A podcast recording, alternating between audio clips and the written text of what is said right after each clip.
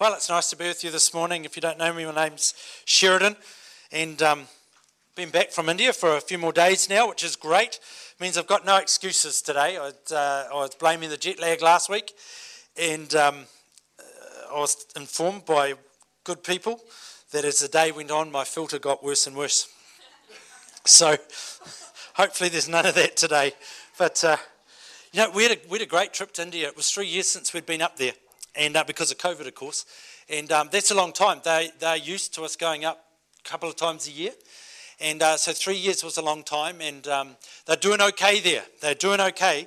Uh, the church has probably regressed a little bit. There's um, uh, two or three of the village churches that were um, operating, weren't operating this time round, and um, they've had to pull back a bit because there's a, a group of people in that area who are quite actively persecuting Christian churches. And so they're just working their way through that, but it's quite a challenge for them. Um, but it was great to be up there. And um, one of the young couples that we've been working with and, and just, just tracking over the last few years have uh, really starting to stand up in leadership, which is great because Pastor Surinder's been leading the church there for 27 years.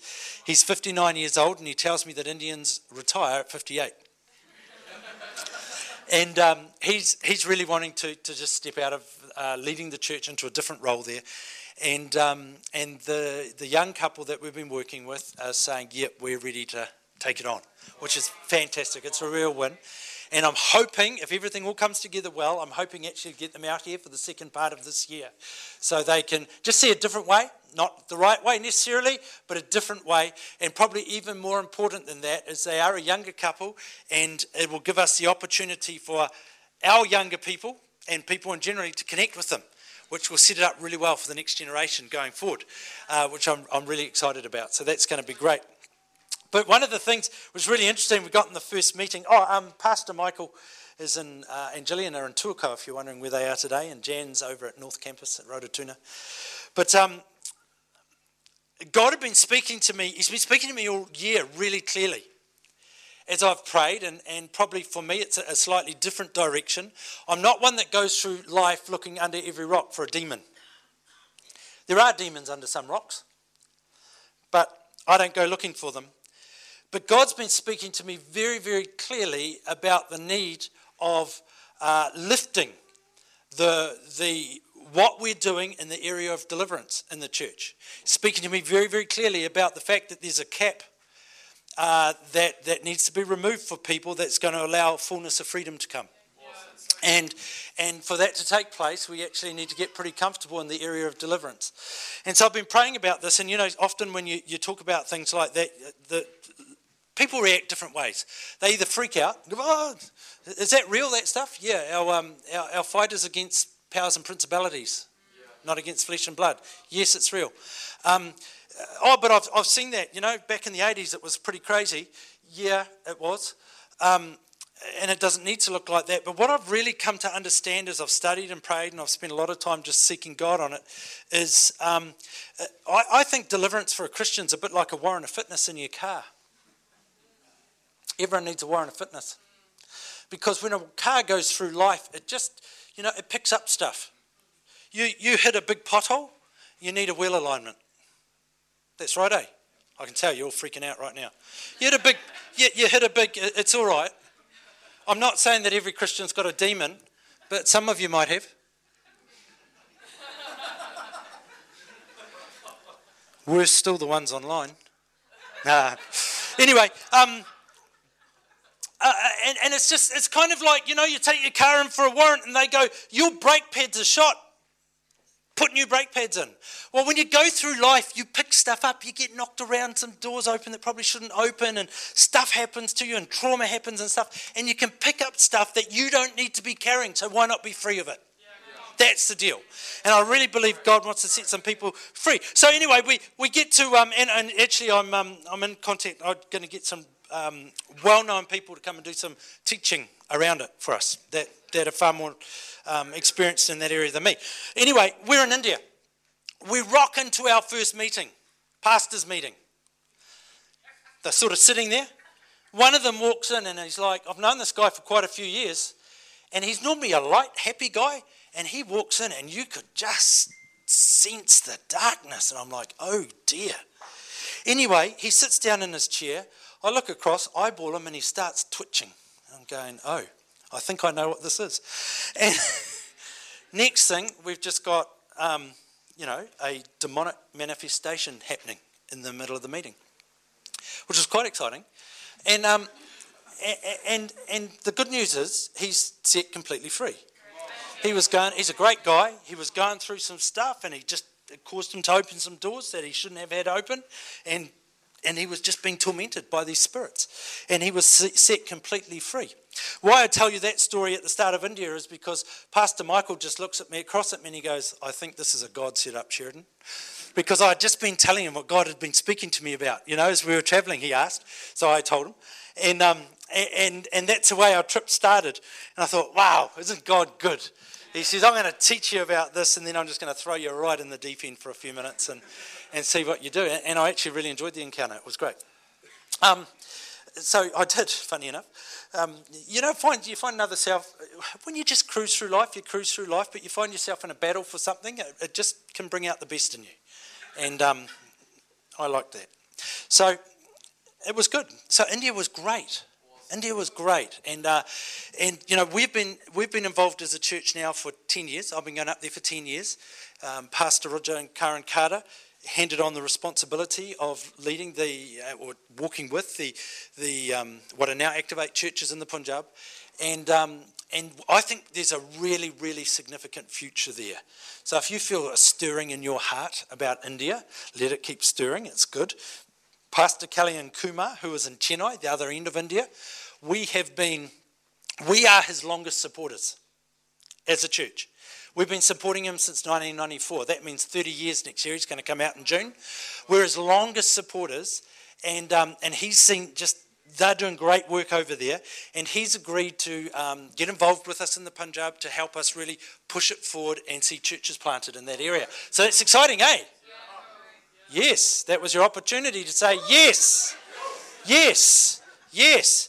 So look, we're looking at our values at the moment. That's our current series. And it's harder if I ask you to tell me what they are because they're not written on the wall. I probably could tell you what they were, but I always forget one when I'm trying to recite it. You know, it's four. It doesn't matter what order I say, so I wrote them down. So we've got big hearted. John 10 10. The thief's purpose is to steal and to kill and destroy. My purpose is to give them a rich and satisfying life. I love that.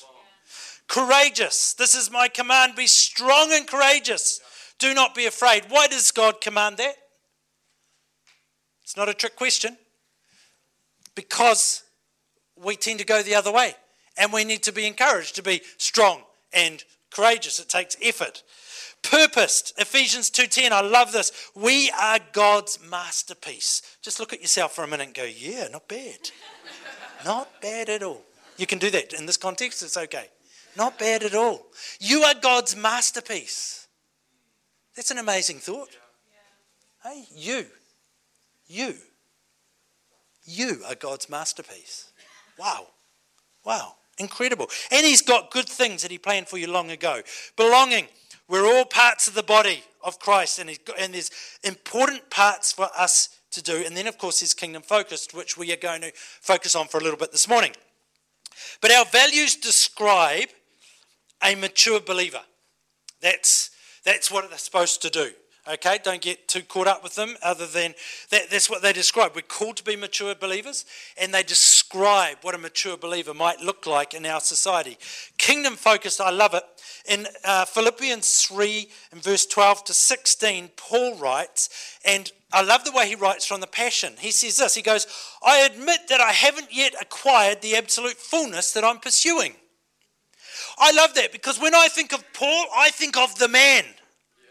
We're talking Paul, the Apostle Paul, the man, like post salvation, didn't really, don't like his character too much beforehand, but post, like he is the man.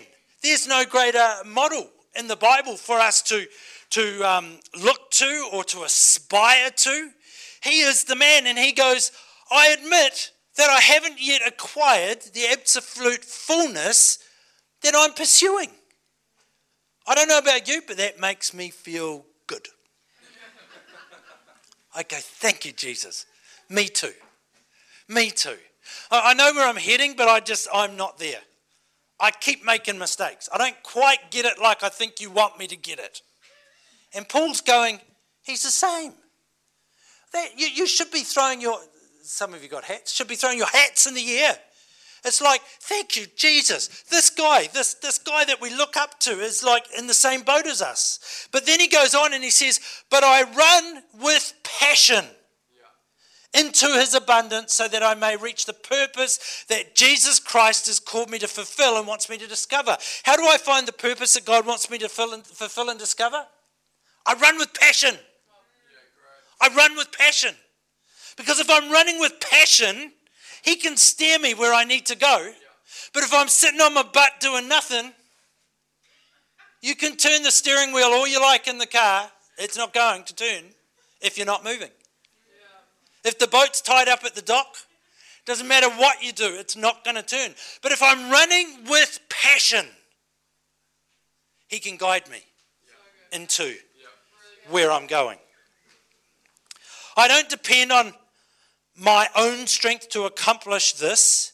However, I do have one compelling focus. I forget all of the past as I fasten my heart to the future instead. I run straight for the divine invitation of reaching the heavenly goal and gaining the victory prize through the anointing of Jesus. So let all who are fully mature have the same passion. Ah, oh, no, I'm a mature Christian. It's time for me to be quiet. It's time for me to be dignified. It's time for me to just kind of cruise. It's time because I've been serving Jesus for a long time. That's not what the scripture says. It says I should be able to tell you're mature by your passion. Wow, not many mature Christians in the building. Oh, was that? I can't blame jet lag this week. I should be able to tell probably by what comes out your mouth whether you're a mature Christian or not. Wow, that's challenging. I find this a little challenging. A little challenging. This is Paul. I like the fact that he started by saying, I haven't quite made it yet. It gives me a bit of hope. It's good, eh? So let all of us who are fully mature have the same passion. And if anyone is not yet gripped that's a good word, gripped by these desires, God will reveal it to them. And let us all advance together to reach the victory prize, following one path with one passion. Wow. Amen. Amen. Amen. Half of us agreed with that, didn't we? You know, you know, when we respond, I'm just changing gear because I can. When you say amen, do you know what you're saying? I'll tell you why. Because I know sometimes I say this and you go, oh, he's, he's on his hobby horse again. No, no. I, I'm, I'm, you either believe or you don't. Yeah? If you believe what the Bible says, you believe there is power of life and death in the tongue. And so when we say yes and amen, we're saying, so be it. What we're doing is we're aligning ourselves to the truth of God and we're binding ourselves, saying, God, have that in me. I agree with you. Do that in me.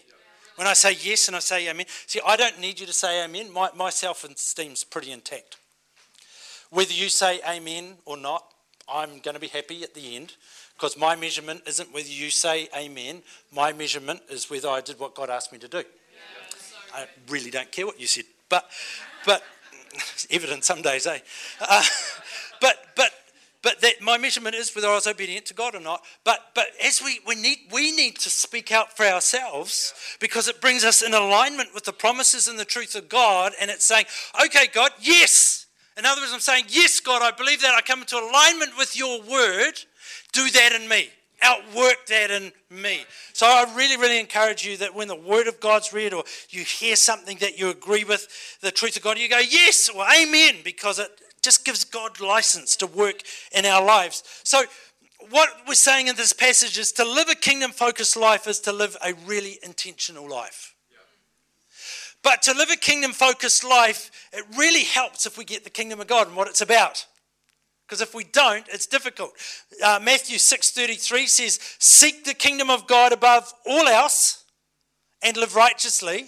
He'll give you everything you need. Don't worry about tomorrow. Tomorrow's got enough worries of its own. Seek the kingdom of God above all else and live righteously. That's the command, isn't it? Seek the kingdom of God and live righteously. As I ponder this, what does that look like? I think it's got to look like, in some way, shape, or form, loving God and loving people. Because that's the command. Love God, love people. Somehow it's got to look like that, doesn't it? Seeking the kingdom with all my heart, seeking the kingdom above all else, has to look like firstly loving God and secondly loving people. But what is the kingdom of God? I think the best phrase I've ever heard for what is the kingdom of God? The kingdom of God is wherever the rule and reign of Christ is. The kingdom of God is wherever the rule and reign of Christ is. That's why I have another hobby horse. And that's about believers versus disciples. Because I can believe in God, I can believe in Jesus, I can even believe in the Word, as the scriptures say the demons do. But the rule and reign of Christ is not in me. Where the call to be a disciple means I'm giving my life to Jesus. I'm becoming a disciple of Christ. In other words, my life is now in his hands. I'm not saying it's perfect, okay? Because just get rid of that. None of us are perfect. But I'm putting my life in his hands. And as I journey, I'll become a, a, a mature disciple of Christ. A mature disciple of Christ is one where the rule and the reign of Christ is. That's what it is. I have to be a disciple for that to happen. I've got to be more than a believer. I've got to be a disciple. So, wherever the rule and reign of Christ is, which would mean that the kingdom of this world is wherever the rule and reign of Christ is not yet. That made sense? Okay, just nod. Just nod this time if that made sense. Great, great. So, so wherever the rule and reign of Christ is, is the kingdom of God. So wherever the rule and reign of Christ is not, is the kingdom of this world. So that's why when I gave my life to Christ as a disciple, I'm inviting him to work in me that the rule and the reign of Christ would take be part of every part of my being. See, I can be a believer and I can I can just not live the way that God intends us to live. And I'll tell you why that's so important in a minute. But I can I cannot intend I cannot live the way intended me to live as a disciple. But he called us to be and to make disciples, not believers. He was very clear. So from the start, God's choice is people. Right from before creation, God's choice to move the kingdom along, to carry the kingdom, is people. We, you, me, we are, uh, if we choose our, if we embrace our invitation to be disciples of Christ, you and I are agents of the kingdom of God. We're ones who actually help spread the rule and the reign of Christ, which is an amazing thing. That means when you go to work or school or university or wherever you go tomorrow, uh, whether you like it or not, you're actually on assignment because you're a carrier of the kingdom of God, and your job is to bring the rule and reign of Christ into that environment, which is an amazing thing. You can hate your job and still do that. You can be totally frustrated and still do that because that is your greater assignment wherever you are. So in Genesis 1:26, uh, then God said, "Let us make human beings in our image to be like us. They will reign over the fish of the sea, the birds of the sky, the livestock, all the wild animals of the earth, and the small animals that scurry along the ground. So God created human beings in his own image. In the image of God, he created them, male and female, he created them. Then God blessed them and said, Be fruitful and multiply, fill the earth and govern over it. If we keep going in Genesis, unpacks that more. Fill the earth and govern over it. In other words, you're the agents of my kingdom. I want you to govern over the earth in a way which reflects the kingdom of God really well. Yeah. That was the assignment for people, but we broke it. We broke it. People broke it. We broke the ecosystem that God had designed because we chose our own desires and our own wisdom over His wisdom. In essence, we committed treason. That's what humanity did. But then the cross, Jesus comes. He dies on the cross. He's resurrected from the grave. In doing that, he pays the penalty for humanity's treason. And he issues an invitation that says, If you put your life in my hands, I will re-establish you as you were always supposed to be.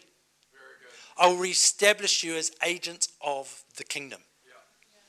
So when we give our lives to Jesus, we become disciples.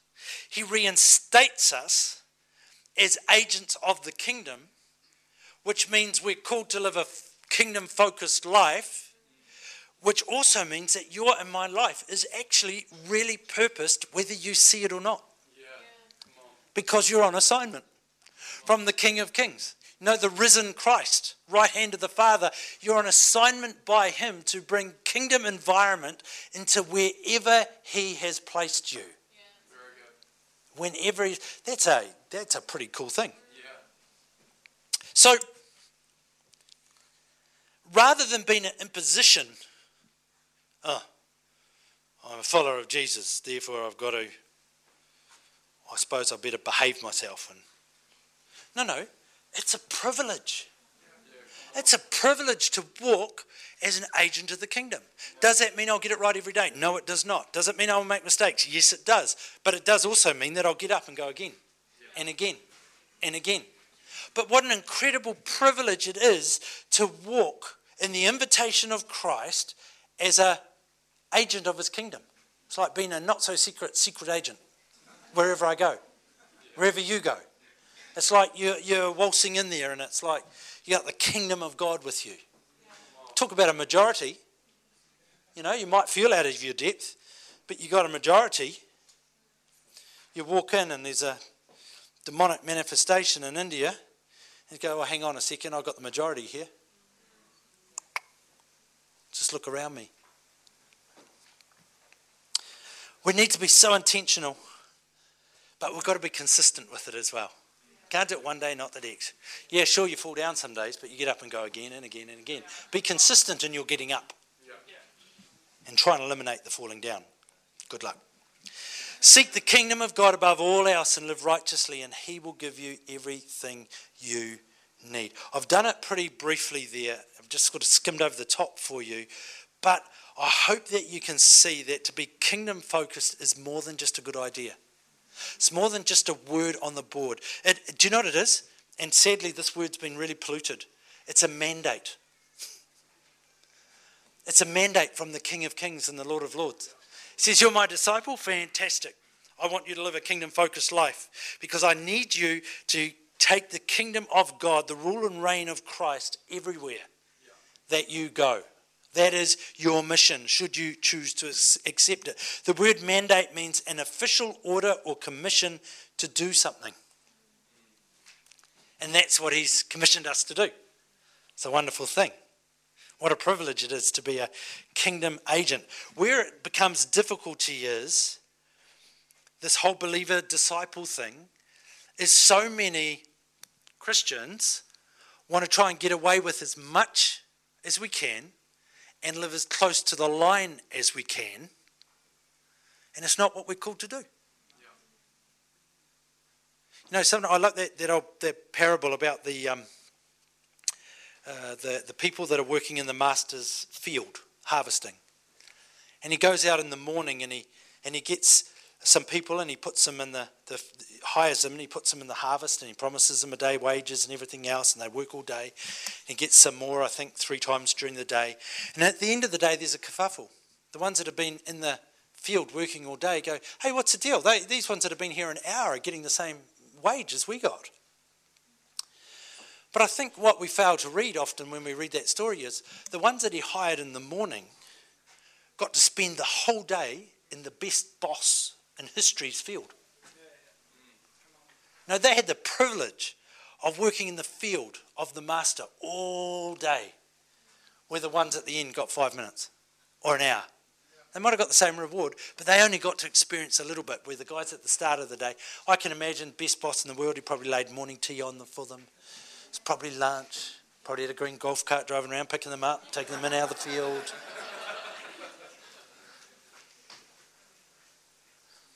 Sometimes we just measure it wrong. We have the invitation to walk with God for all the days of our life. As a disciple of Jesus, as a carrier of his kingdom, the rule and reign of Christ. What an incredible privilege that is. I pray that we don't miss the greatest opportunity that's right in front of us. Right in front of us. Therefore, says in Philippians, God elevated him, Christ, to the place of highest honor and gave him the name above all other names. That at the name of Jesus, every knee should bow in heaven and on earth and under the earth, and every tongue confess that Jesus Christ is Lord to the glory of God the Father.